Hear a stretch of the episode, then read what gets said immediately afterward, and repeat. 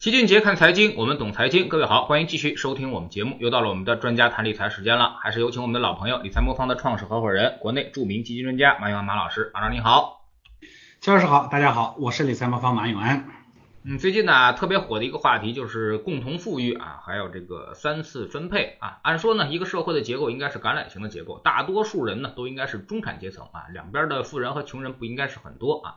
但现在呢，其实不光是我们，全世界很多的国家都是一样啊。那么贫富分化开始逐渐的拉大啊。马老师觉得，那么三次分配能够减小这种贫富差距吗？这个人类啊，他就是这样，这嗯平安一段时间，和平一段时间呢，这个去年就会增多啊，这个。呃，贫富分化就会拉大，这也是非常正常的一个现象。这也不是说这个阶段，呃，也不是说这个咱们这几个国家啊，各个国家都会有这样的情况。但因为生产力提高以后呢，贫富差距变大，这是一个社会必然要经历的过程。那生产力是怎么提高的呢？和平，哎，安宁的环境里头才会能提高生产力，是吧？呃，过去呢，我们国家呢，它一直秉持的是一个效率优先的这样一个市场体系，嗯，就靠市场来分配资源。那市场这个东西分配资源，说白了就是以利取胜。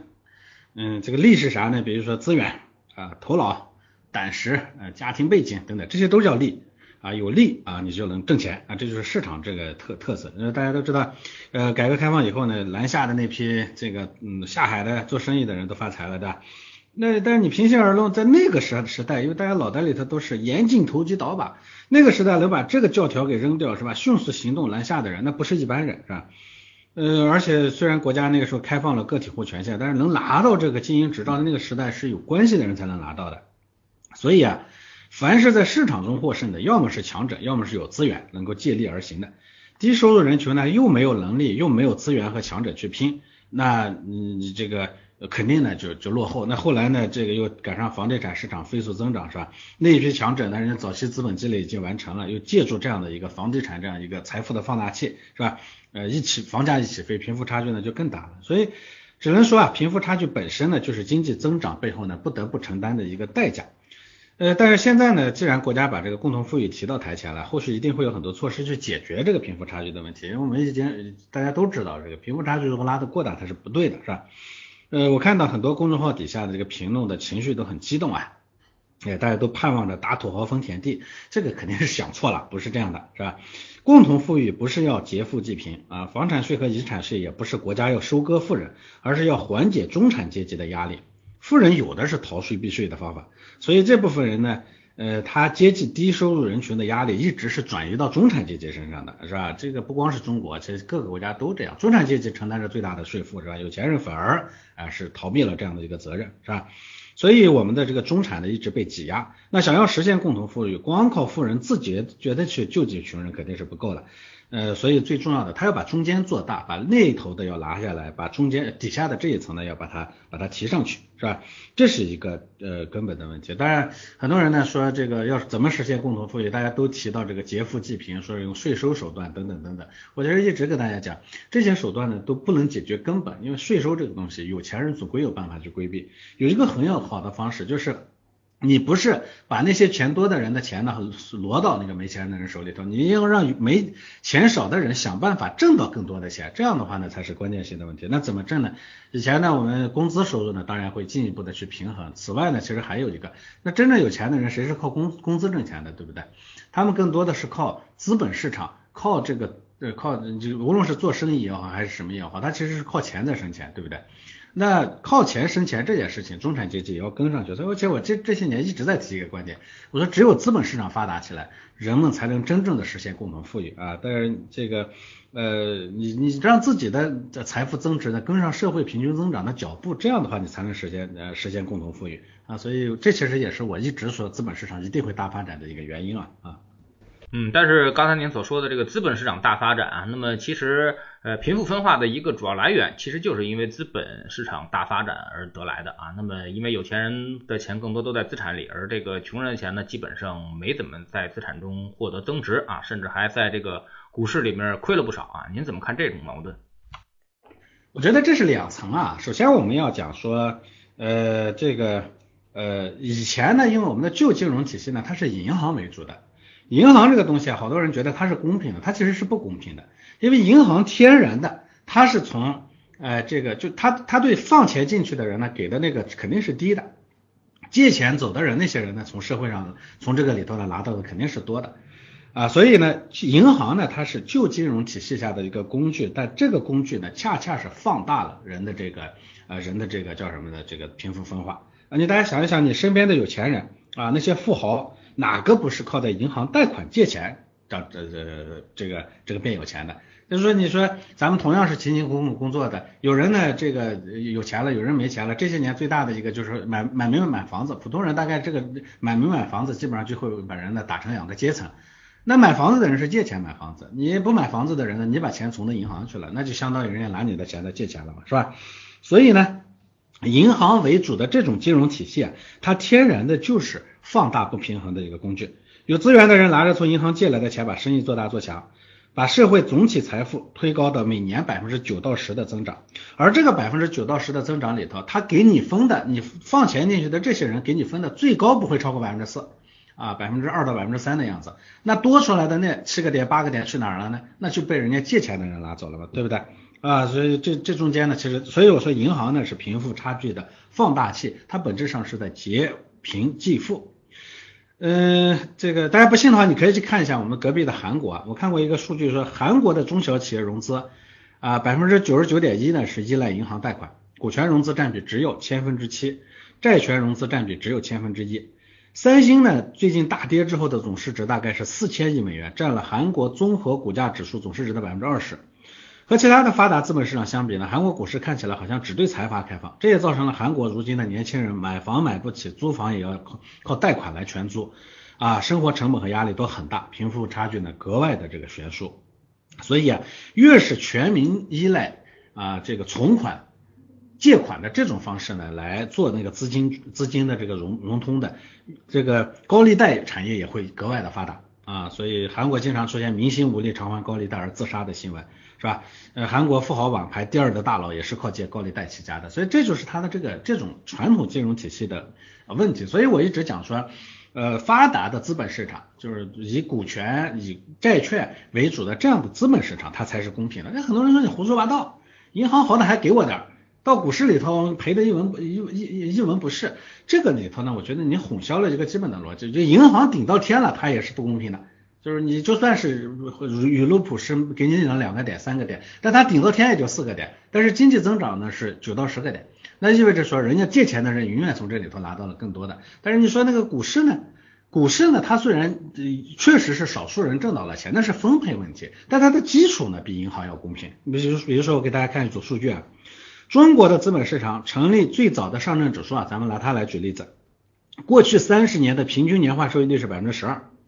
这个是能追平甚至能超过我们的 GDP 增增速的，是吧？所以呢，从基底子上说，你投资股市，它最终呢能从经济增长里头分到的根，比投资那个银放在银行，它分到的根肯定是多。那至至于说你没有在里头拿到，那是这个资本市场本身出现了问题，它的里头的分配不公平导致的，是整个资本市场给这些所有的参与人提供了一个等于或者高于经济增速的一个东西，但是因为里头的分配不公平，导致呢有少部分人拿到了，大部分人没拿到。啊，就是我一直讲说，资本市场呢就相当于一个草原，是吧？以前呢，我们把普通的散户和那些很专业的机构都扔在里头，就相当于把一群羊和几只狼呢一块放到草原上。那最终呢，草是给你了，但是呢，你狼吃到了大部分，羊吃没没吃着，对不对？因为狼和羊差别太大嘛，对不对？呃，这不光你要把你的草抢走了，他还可能还要吃几只羊，对不对？所以散户呢不能凭着一腔孤勇去股市试水，但是这不代表说股市不好。说实话，均贫富的唯一的资本市场就是股市，不是不是银行啊。如果这仅凭着银行啊，人咱们还在拼命的发展银行，最终顶了天了，他就跟现在的韩国这样，就是你你就没钱的人反而被盘剥的更厉害啊，这就是它天然的一个特性啊。那您认为美国的资本市场强大吗？啊，那么即便美国这种资本市场，好像现在最近美国也在出现贫富分化的情况吧？那么美国的呃普通的老百姓啊，也把钱放在了这个股市里边啊，他们为什么没有变富呢？美国的社会呢，它其实是另一个层面上的问题。咱们通过资本市场呢，是实现收入增长的一个方式，还有一个方式呢，当然就是工作，对不对？工作是你实现财富的，就你资本市场呢是有本金你才能进，没本金的话，那你你你你进进去也没有用。美国的问题呢，出在严重的出在第一一次分配上。中国的一次分配呢，虽然也不是很公平，但是总体上比美国要公平得多。为啥呢？因为大家的一次分配里头，美国更多的是靠啊，就是说一次分配呢靠体力、靠劳动，对吧？呃，靠头脑、靠资金啊，靠那个资源，啊，比如什么权利啦、什么背景啦等等，靠这些都叫一次分配，这叫个以利来来来来获利。那如果呢，我们靠大家都有的那个能力啊，比如说体力吧。啊，你体力壮的跟体力差的可能差不了太多，对不对？你有两膀子力气，我有一膀子力气，对不对？那你的收入也就比我高一倍。这种情况下呢，分配呢相对还是公平的。那中国呢是以实体经济为主的一个一次分配模式，对吧？这种情况下，呃，大家的分配相对会比较公平。而美国呢，它的一次分配呢，主要是靠了这个就是物理属性以外的其他的东西，主要是钱多的，资源多的。啊，是吧？这种呢，它就分的更多，尤其是你是钱多的，是吧？美国是个资本家的市场，尤其是虚拟资本家的市场。这种情况下呢，谁的钱多，谁分的更多。那钱这个东西呢，它显然它就脱离了你的身体范围里了。那那你别人是几你的几千万倍、几几百万倍，那完全有可能，对不对？这种情况下呢，它会进一步导致这个贫富差距的扩大。所以我们想，美国的问题出在一次分配，中国的问题出在二次分配。啊，对不对？可能呃，中国的问题呢出在一次分配上，我们呢这个后面的这个呃这个这个这个这个叫什么呢？就一次分配之后的这个财富分配呢做的不好。美国呢出在一次分配开始就把就把问题做砸了，这也是啊经济发展到一定阶段以后呢，这个经济体必然存在的一个问题。所以那个问题不能靠资本市场解决，但是呢，我们也同样看到。美国在资本市场呢，有效的弥补了它前面分配的问题，因为美国的中产阶级在资本市场上，大部分人还是获利的啊，所以大家最近有一个新闻说，美国呢在这个疫情之后，提前完成了百万美元的这个养老储备金的人数大幅度增加。哎，所以因为它有个完善的资本市场，所以它的中产阶级的养老，包括这个社会保障等等，因为它美国呢是个特别资本主义的国家，它不像欧洲很多的养老啊、社会保障都得靠自己。那么它呢，通过这个地方呢，能有效的弥补自己的这个这个这个，就是说，你的一次分配可能拿到钱了的人，在后面的这个资本市场里头呢，他没有被过度的掠夺。啊，当然了，因为他过多的人在一次分配里头根本就没有拿到钱，这些人呢就沦为所谓的铁锈地带的这个弃儿，对不对？沦为那个街上的流浪的人群，被社会抛弃的人群，这是他的问题。这个问题呢，我觉得他跟咱们咱们不一样啊。那您觉得我们要实现共同富裕，都要做好哪些事呢？呃，这个共同富裕呢，其实本质上咱们说的就是一个分配机制的问题。那咱们也说一说分配这个东西呢，它有一二三次是吧？那我们前面讲了，说一次分配更多的是以利啊，这个利呢，包括了资源，也包括了就是体力，对不对？你这头脑啊，智慧是吧？呃，我们说一个社会呢，如果更多的呢，借助呃体力跟智慧这些呢来做一次分配，它是合，它是它是合理的。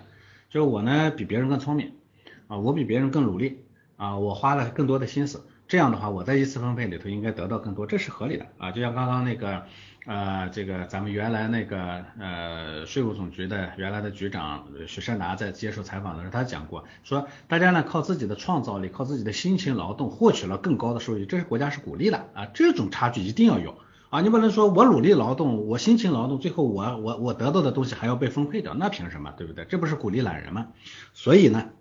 这是合理的。那么一次分配里头呢，它还有借助其他的资源，就像我们前面说的，借助了钱多，我资源多啊，我有个好爹，类似于这种分配。那么这种分配呢，它会导致社会的极度的不公平。所以我觉得呢，在一次分配上，我们更多的可能会去鼓励这种啊靠。嗯，这个勤劳智慧啊，靠这种呢来去做一次分配，而不会会适度的去削减，是吧？靠各种这个外在的外挂，就相当于靠这些呢来获取，这是一次分配。从二次分配上呢，这个我们都知道，二次分配呢是对一次分配获得的东西呢进行适当的一个调节，对不对？这个里头呢，调节的主要对象也还是针对，就说你想在一次分配里头实现绝对的公平是不可能的，对吧？那人家呢毕竟有个好爹，人家毕竟有更多的钱，人家肯定在这里头呢还有更多的优势。那二次分配呢，它是着着重去。对付的就是这个里头啊，那些呢，嗯，这个这个就按许许山南的话说，这个里头呢，高收入有四类，是吧？最后我刚才说的那个按体力、按按按按按体力、按劳劳劳动力、按创造能力这种呢，叫第四种，这是合法合规的。前面的几种呢，要么是非法的，要么是灰色的，是吧？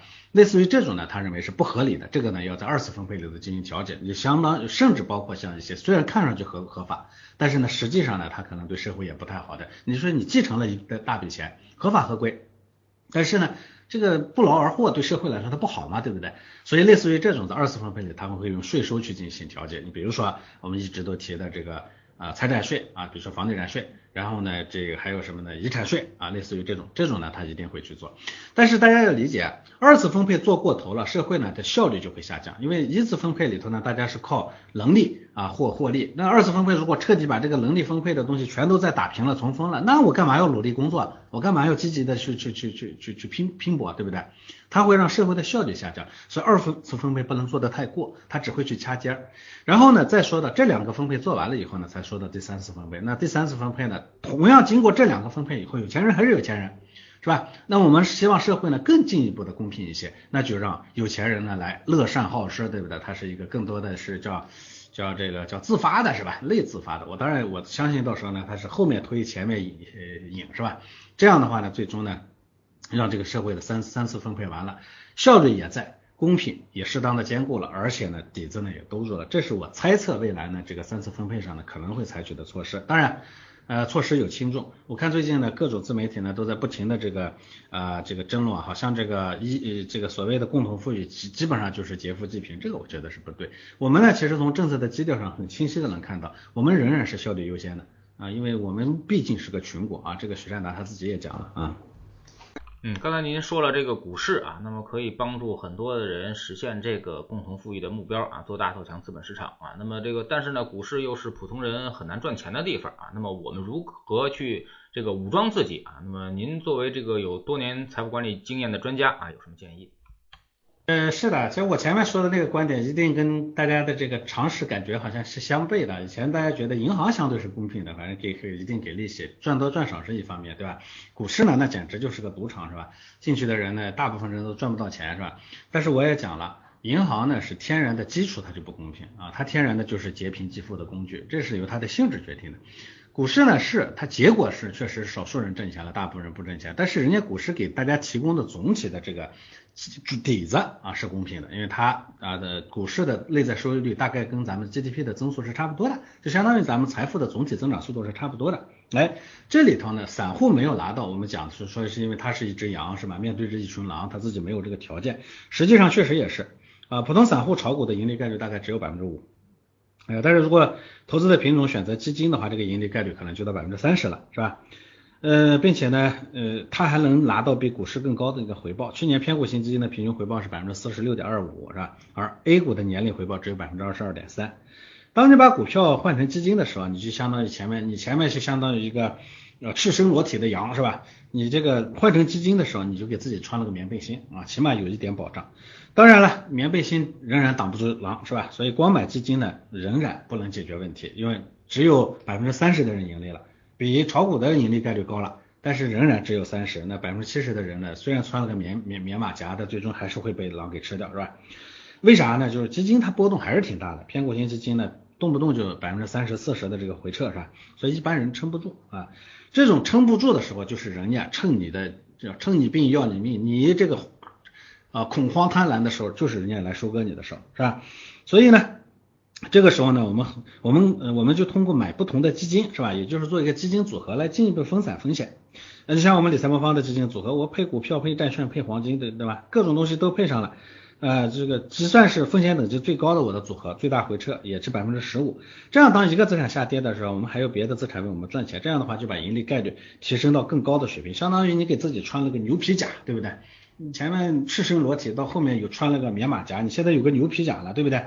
这时候呢，你面对狼群的时候呢，你可能不至于受致命伤，是吧？所以买一个基金组合，那就相当于说你在这个竞争里头更胜了一番。但这还不够，虽然买了基金组合，但是提升盈利概率的不能只靠买的对，还得少犯错，因为我们人是不理性的，这个大家要理解，是吧？所以我们在交易中经常犯错，我也讲了。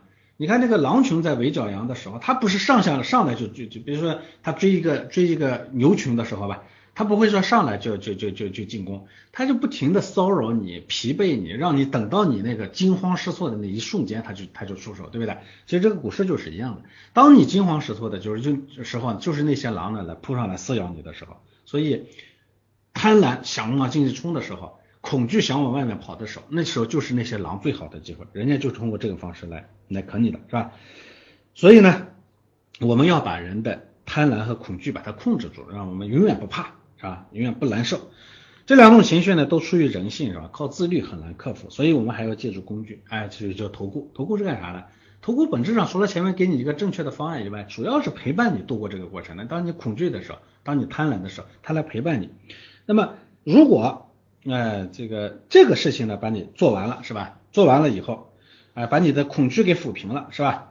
然后呢，再通过这个学习理财知识，学习这个理财的正确的方式、正确的姿势，来把你的贪婪给压制住了是吧？呃，如果能做到这一点的话。啊，那我们就不是毫无抵抗的羊了，我们可以说是加了 buff 的全副武装的一个战斗羊啊，是吧？这个时候你谁都不怕了，是吧？呃，说实话，我也一直讲说，我们通过理财市场不能设太高的目标，我一直讲平均收益，平均收益，别人不理解说啥叫平均收益，我就说平均收益就是社会财富自然增长的这个幅度，啥叫社会财富增长的幅度？就是这个 GDP。财富的这个增长，名义财富的增长就是名义 GDP，就是咱们实际公布那个 GDP 加上通货膨胀。你能干赢这个或者跟上这个，你基本上就是一个没有被别人收割的人啊，这是非常简单的，是吧？那实际上我们这几年是做到了这一点。好好多人说你们理财魔方收益率低，我高了我就变成收割你的工具了啊。他他作为普通人，我们只能挣到这么多。我大概平均。一一五年到现在，平均年化收益率百分之七到百分之八的样子，那可以了。这个经济增长速度也就这么多嘛，相当于说你跟着我跑的话，因为我风险控制的好，你可以把主要的钱放进去，所以你只跟着我跑的话，你没被别人盘剥。我们先不要想老想着去盘剥别人，凡是这个市场上想去看着那些高收益率冲进去想盘剥别人的人，最终都是被人家收割的对象啊。所以这是一个基本的逻辑。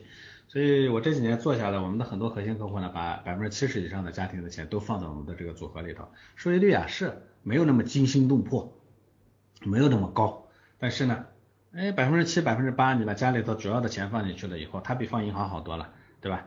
嗯，而且它这个钱呢，最后实实实扎扎实实的赚到了，我觉得这是关键性的问题。所以你说，呃，股市是股市是个嗯是个不适合股市它有这样的基础，但是它不适合大家到里头呢去。啊，去去去去去去实现共富啊！但是加了投顾的基金组合这种业务模式，它是一定能实现共富的啊。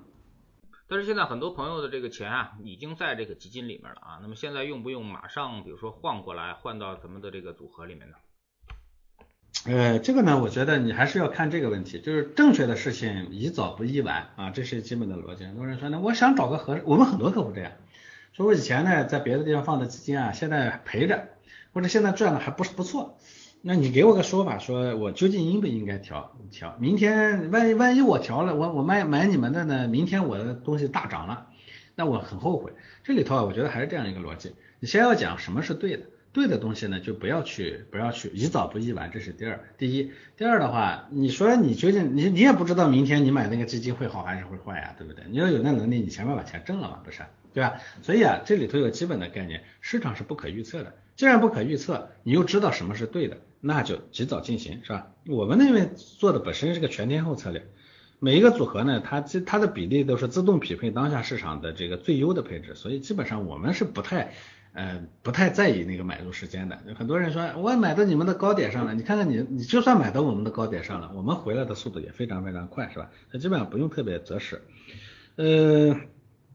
当然了，如果说大家信任我们的这个模式，确实想要尝试一下说技术理财魔方这个理财的新模式，也的确面临着说需要把的原有的基金的钱挪出来，我可以分情况给大家几个建议啊。如果是小白的话，可能为了分散风险呢，买了一堆基金，但是因为不懂这些呃，可能这些基金里面呢有很多它其实都是相似的，不是说你多买几个就一定分散了风险，不是的啊。你如果是钱买了好几只 A 股的基金啊，最终呢可能同涨同跌的，对吧？呃，所以这个时候呢，像很多投资它是重合的，这种基金你拿着也起不到控制风险的作用啊。正确的资产配置应该是去配置那些相关性很低的负相关的资产，对吧？比如说股票和债券，而不是在股票内部折腾，是吧？呃。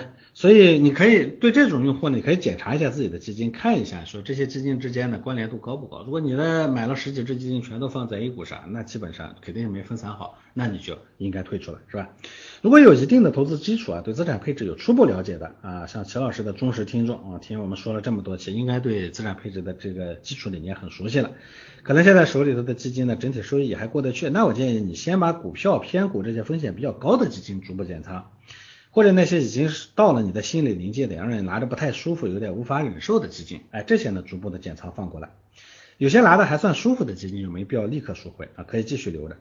呃，这就是我说的大钱买理财魔方，小钱可以随便 all in 一些单只基金啊、主题赛道等等这样的一个原因，对吧？我也能理解啊，即使我们用再多数据证明我们的产品很稳，大家一下子把大钱放进来，可能还是有很多担心。像这样的朋友呢，你可以先放一点钱进来感受一下啊，可能过几个月你发现外面的市场的确震荡比较大，自己呢难受是吧？自己买基金的钱呢，待的确实没有在理财魔方待的舒服，之后呢再把资金呢逐步腾挪过来，这也是可以的，嗯。好，非常感谢马老师今天做客我们节目啊，也是跟我们聊了这个共同富裕的一个话题啊。那么未来呢，我们肯定是要做这一块的事情啊。那么，那么在资本市场呢，就是一个重要的一个分配的一个场所啊。那么我们说，一定是有知识的人啊，收割没有知识的人啊，一定是有能力的人，或者说是有专业背景的人来做这个事儿呢，可能靠谱性会更强，或者胜算会更强啊。那么不要让自己辛辛苦苦挣来的钱，然后呢，在资本市场里面被别人掠夺走啊。那么这个是我们一定要防范的事情啊。如果你对这个投资理财并不专业，那么不妨找专业的机构来帮你实现。非常感谢马老师，再见。好的，再见。